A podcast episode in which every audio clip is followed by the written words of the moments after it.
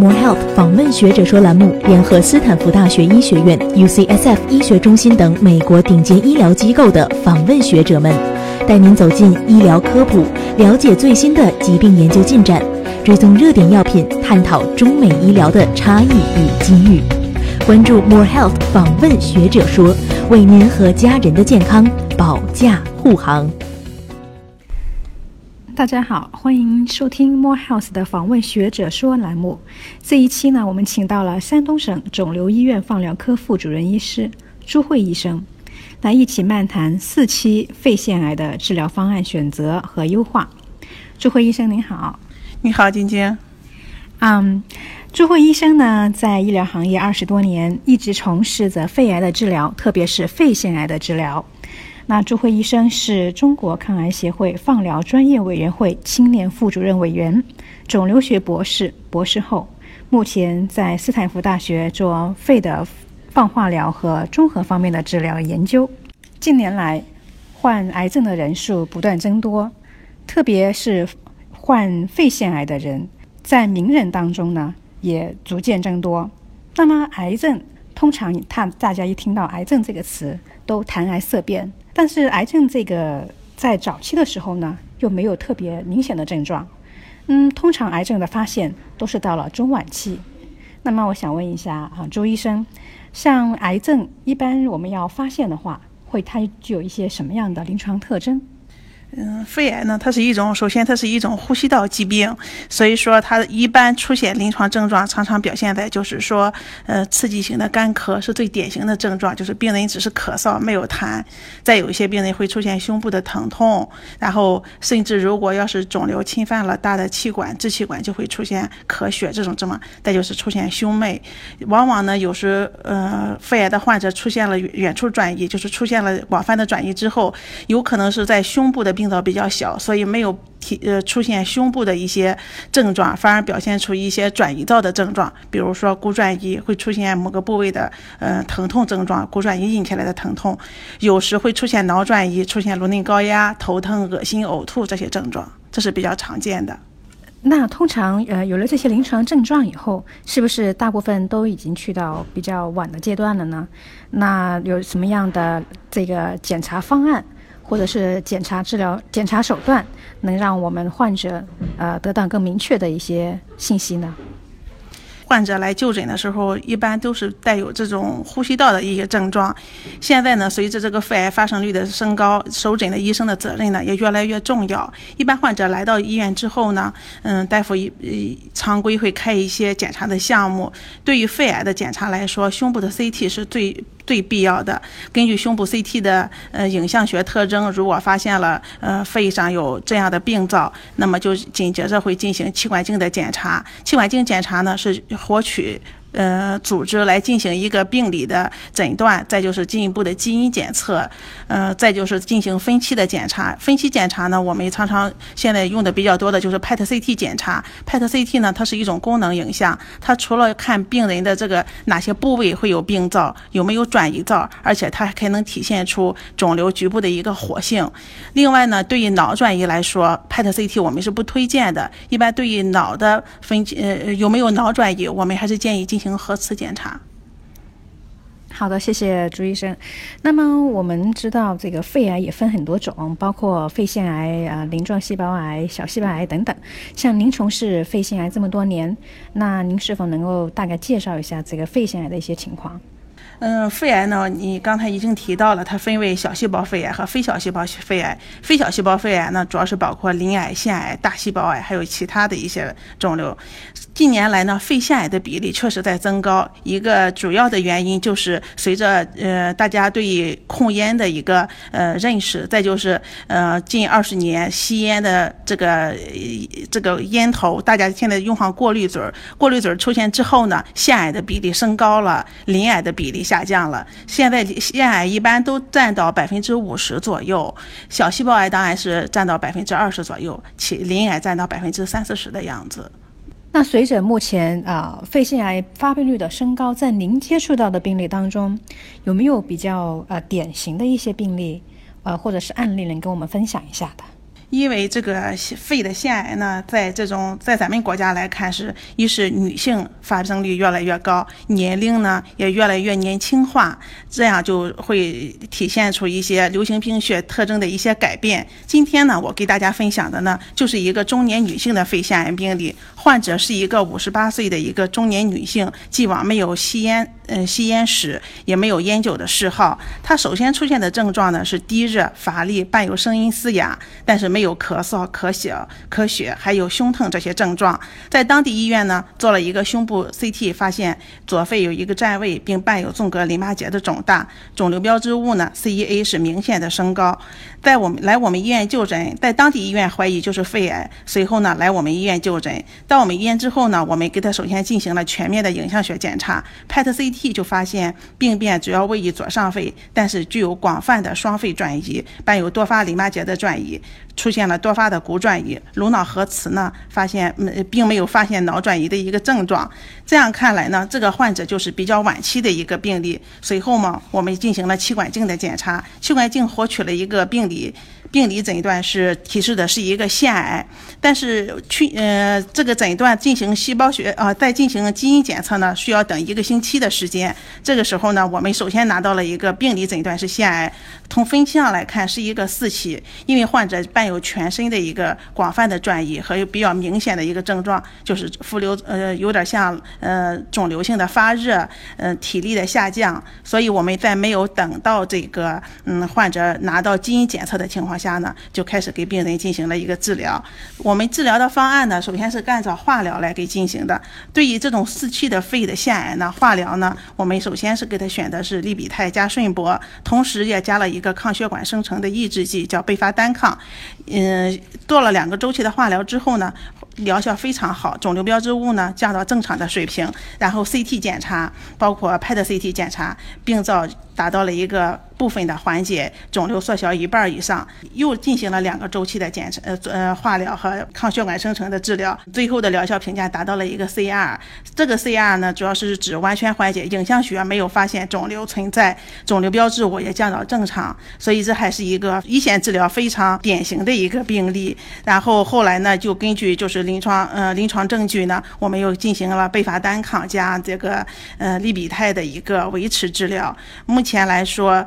维持治疗大概是做了1年半的时间，然后2个月之前患者出现了一个脑的转移。随后这个病人的组织学检查呢，我们进行了基因检测之后，发现它是一个 EGFR 19Y显子是有突变的，是非常典型的一个亚裔的病例。我们看这个病例呢，可以找到一个特点，首先她是一个亚裔的女性，没有吸烟，相对比较年轻。基因检测的结果发现是19Y显子突变，也就是说她是一个非常非常典型的一个4期肺腺癌的病例。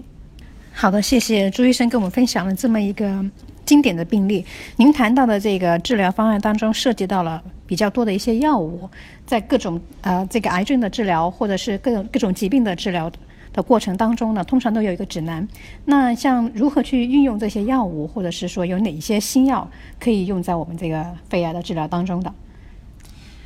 这个病例的治疗当中呢，我们用的就是比较就是得到推崇的一个化疗药物，就是利比泰。利比泰这个药物呢，它是针对肺腺癌有非常好的一个疗效，包括它和紫杉醇类药物相比，副作用也比较低，而且适合做维持治疗。现在的临床证据显示，如果患者做了一线治疗之后疗效比较好，那么我们就把一线治疗中的一个药物或者2个药物拿出来做维持治疗，一直维持到患者这个方案的失败，病情出现进展。这个患者呢，我觉得选的2个药是比较好的，一个就是当然顺铂是最基本的药物，一个是利比泰，一个是抗血管生成抑制剂贝伐单抗。贝伐单抗呢，它是在10年前在美国已经得到了 FDA 的批准，但是咱们中国呢是在2016年才得到批准。贝伐单抗它是一个抗血管生成抑制剂，对于肺腺癌呢，它和化疗药物合用能够明显的延长生存时间，提高这个患者的无疾病进展时间，而且就是说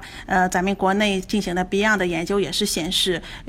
化疗药物加上这个贝伐坦杭之后呢，可以使 PFS 延长将近5个月的时间，而且中美生存时间这部分患者可以达到2年以上。而这个患者呢，恰恰就是说非常受益的一个患者。另外呢，临床证据也是显示，就是说对于 EGFR 有突变，就是存在这种 EGFR 驱动基因突变的患者，用了贝伐单抗呢，效果要比没有 EGFR 突变的这部分患者效果要更好。恰恰这个患者呢，就是从这一线治疗方案中获益很多。而对于4期肺腺癌的治疗呢，我们首先应该是进行基因检测。如果基因检测存在驱动基因，那首选的一线治疗药物应该是 TKI， 包括就是针对 EGFR 的、针对 ALK 的呀、针对 ROS 的呀。但这个患者呢，我们为什么一线用了化疗加贝伐，就是因为这个患者当时伴有明显的浮瘤综合征、发热、乏力、体重下降。然后呢，基因检测呢是需要等时间的，它比病理检测的结果要推迟7到10天才能拿到基因检测的结果。在这种情况下呢，我们就先给他进行了化疗。恰恰这个患者呢，在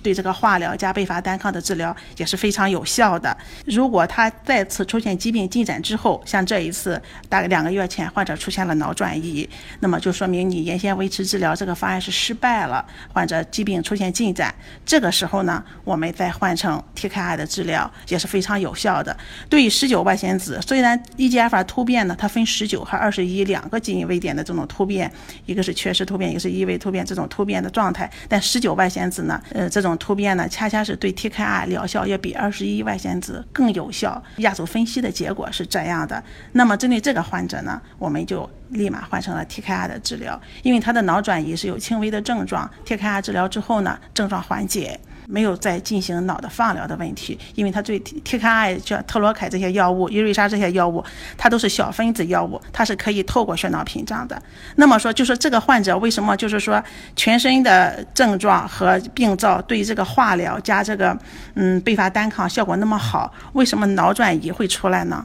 就是说，这就是一个亚裔患者，就是这部分患者脑转移发生的一个很典型的一个案例。就是说，一是这种化疗药物加贝伐单抗，它很难透过血脑屏障到达脑，所以它会出现脑转移。第二，因为用了这个方案之后，患者生存的时间长了，也就是说给了患者出现脑转移的这种机会，脑转移出现的这种机会，这也是一个原因。第三个呢，就是说目前的研究包括我们自己的数据也都显示，对 EGFR 有突变的患者特别容易出现脑转移。我们自己分析的数据就是这样，就是说对于 EGFR 有突变的患者，不管是在做化疗的过程中，或者做 TKI 治疗的过程中，大概有30%的患者会出现脑转移，所以说这个患者还是比较典型的一个案例。谢谢朱医生这么详细的一个分析哈。那贝伐单抗已经在这个中国的市场上面上市了，那么我们的患者也能够运用到这个新的药物。那么您提到一个这个脑转移的问题，那用了这个贝伐单抗以后，那么有30到40%的病人他会有出现一个脑转移。那么能够预见到这一部分脑转移的病人是否能有一些优化的治疗方案，比如说我预知他有脑转移了，我是否把用后面这个化疗药物的时间点提前，有没有什么更加优化的方案呢？脑转移实际上是困扰着这个肺癌治疗专家一直以来一个非常困扰的一个问题。对于脑转移预防的药物，目前来说没有。刚才它出现，我是说 EGFR 突变的患者是在化疗的过程中会出现30%左右的，或者是 TKI 治疗过程中出现30%左右的脑转移。只是说 EGFR 突变的这部分患者，它是脑转移的一个高危因素，也是一个高危人群，并不说是因为用贝伐而引起来的脑转移会增加。而对于脑转移呢，就是说放疗专家也是比较关注的，包括对小细胞肺癌的脑转移、肺腺癌的脑转移、局部晚期非小细胞肺癌的脑转移，我们也做了很多的研究，包括我的博导老板，还有就是我现在也在做这方面的东西，有可能将来对这种人群比较有效的预防的一个手段就是脑预防照射。因为这部分患者生存会越来越长，一旦出现脑转移，再治疗效果会很差。那么脑预防照射在小细胞肺癌当中已经得到了验证，它可以降低小细胞肺癌患者脑转移的发生，提高小细胞肺癌患者就是说生存时间。那对于非小细胞肺癌患者，尤其是肺腺癌 EGFR 突变的这种患者，它又是脑转移的一些高危因素都存在，那么对这部分患者会不会将来进行脑预防照射，来减少脑转移发生的，而且能够转化成生存的提高。我们也在做这方面的研究，但是临床研究还没开展。我做了一些基础方面的一些研究，也探讨了一些就是说这部分患者脑转移发生的一个高危因素。我们通常都提倡一个早发现早治疗，那么在早发现这个问题上面，有没有什么好的预防的手段能够使这个癌症不要发生，或者是说最好是不要发生了，或者延期发生这样子？对于肺癌，我觉得现在证据比较肯定的就是减少肺癌发生的一个手段，那就是控烟。对，戒烟。因为美国的肺癌的发生率是下降的，但是咱们中国的肺癌的发生率是提高的，它实际上就是因为美国的控烟做的是非常好，但咱们国家呢，因为一些特殊的政策的问题，还没有做得这么好。而且就是控烟之后呢，这个肿瘤这个病理的亚型会发生改变。其实现在腺癌越来越多，也与控烟有关系。鳞癌呢会发生率下降，但现在看来，因为大家有更多的精力和这个财力来放在肺腺癌的治疗。鳞癌现在大家没有发现驱动基因，所以鳞癌除了手术之外，那就是放化疗。但腺癌呢，除了手术之外，还有放化疗，一代的 TKI， 二代的、三代的等等。另外呢，对于肺癌，要想提高它的生存，降低死亡，再就是一个最有效的方法就是体检。就是新英格兰医学杂志也是报道了，就是说对于高危人群进行这种低剂量 CT 的筛查，它是可以使肺癌患者的生存提高20%。这是新英格兰杂志发表的，这也是美国的一个大宗的一个数据，也是目前就是说肺癌专家包括这个预防方面的都一直在讲的这篇文献。就是说一个高危患者，大家要知道主要是指的是吸烟，重度吸烟，50岁以上的。现在我们也是常规推荐这样的患者进行每年的一个低剂量 CT 的一个筛查。那么在关于这个4期肺腺癌的一个治疗，那么在后期治疗后有一些什么需要注意的事项，那么朱医生能是否给我们分享一下呢？好，首先我说一下，就是说患者这种4期肺腺癌有驱动基因的患者进行这种 TKI 治疗呢，患者是比较容易接受的。再就是因为它不太影响生活质量。第二呢，它副作用比较轻，主要是局限在皮疹呀，有时患者会出现腹泻，这种的治疗就是患者就带药回家吃，非常的方便。而且现在就是医保把这些药物都已经 cover 了，这也是非常好的一个消息。那么我想说的就是说，在与患者吃 TKI 进展之后，那么我们应该怎么处理，也是给大家一个建议。如果对于这部分患者在用 TKI 的过程中出现了一个疾病的进展，如果是一个局部的缓慢的一个进展，那么呢，我们不提倡过早的就把这个药物停掉，换用其他的药物。这样时候我们就建议就是说可以做局部的处理。就是说局部的处理一般我们常常采用的就是放疗。如果这个肺的这个病灶进展比较缓慢，那么我们在这个地方给他用放疗进行干预一下，这样患者也会还有一个 PFS， 就是一个无疾病进展生存时间。如果患者再次出现了一个进展，或者说如果在治疗的过程中出现了一个爆发性的进展，那就预示着第一线的这种 TKI 一代 TKI 肯定是失败了。这部分患者呢，我们首先要建议他做一个2次活检，重新再取一个肿瘤，再进行一个基因的检测。如果存在着 T790M 的一个突变，那么我们一般就建议用这种3代的 TKI， 就是现在就是比较说的那个奥西替尼。奥西替尼呢，就是说现在这个 LAURA 研究也马上就会出来一个结果，它对于一线治疗和化疗相比，或者是一线治疗和第一代的药物相比，它的 PFS 我们估计可能会到20个月，这是非常令人振奋的一个消息。这个研究结果呢，具体的数据还没出来，估计会在今年的14公布这个数据。但是呢，我上个周末刚刚接触了一个朋友，他就是在湾区这边工作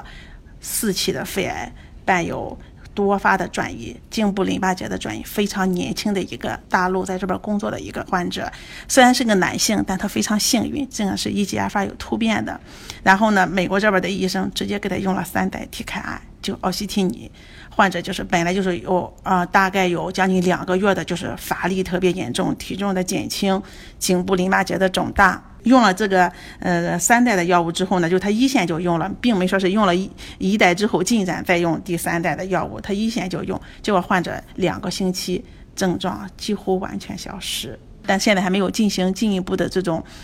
疗效的一个影像学的评价，也就是说三代药物给这部分患者带来会更多的希望，更长的生存时间，有可能今后这种4期的肺腺癌的患者可能会是生存期会达到3年以上。那这样是就是说可能得了晚期的肺癌可能还不是很悲哀的事情，如果又是 EGFR 突变，又有这么越来越多的好的药物出现，其实还是慢慢的肺癌的治疗就会转变成一个慢性病的治疗。那听到这些消息啊，也非常的振奋人心，就是我们现在的患者就因为我们这么多医生的努力，还有这么多好的药物的出现，使到他们的这个生存期越来越长，那这是我们希望看到的。那今天呢，非常感谢朱医生给我们带来这么多关于肺腺癌的一些临床症状、检查方法还有治疗手段方面的一些信息，了解到一些非常新的药物、好的治疗手段。那么非常感谢朱医生，我们也衷心的希望 More Health 的访问学者说这个栏目能够帮助到更多的患病的朋友和家属。如果听众朋友们想了解哪一方面的疾病信息，可以在栏目下留言，我们也会尽力的满足大家的需求。感谢您的收听，我们下期再见。